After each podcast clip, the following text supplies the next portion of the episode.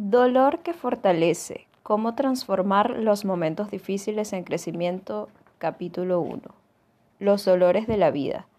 En este capítulo, Bernardo Stamateas nos da un resumen o, o nos habla bien concreto acerca de los distintos tipos de pérdida que tenemos los humanos. Pérdidas materiales, de seres queridos, de nuestra propia imagen, de la salud, de algún rol social.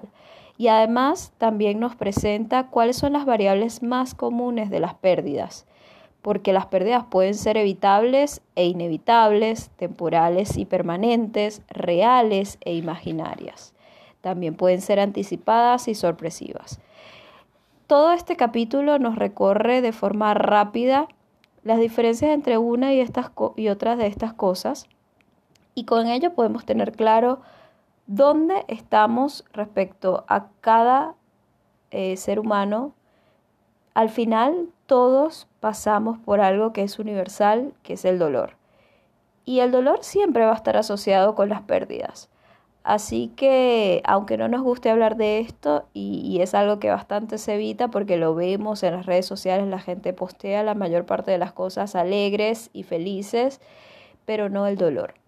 Así que es parte de la humanidad. Veamos qué nos trae el capítulo dos el día de mañana.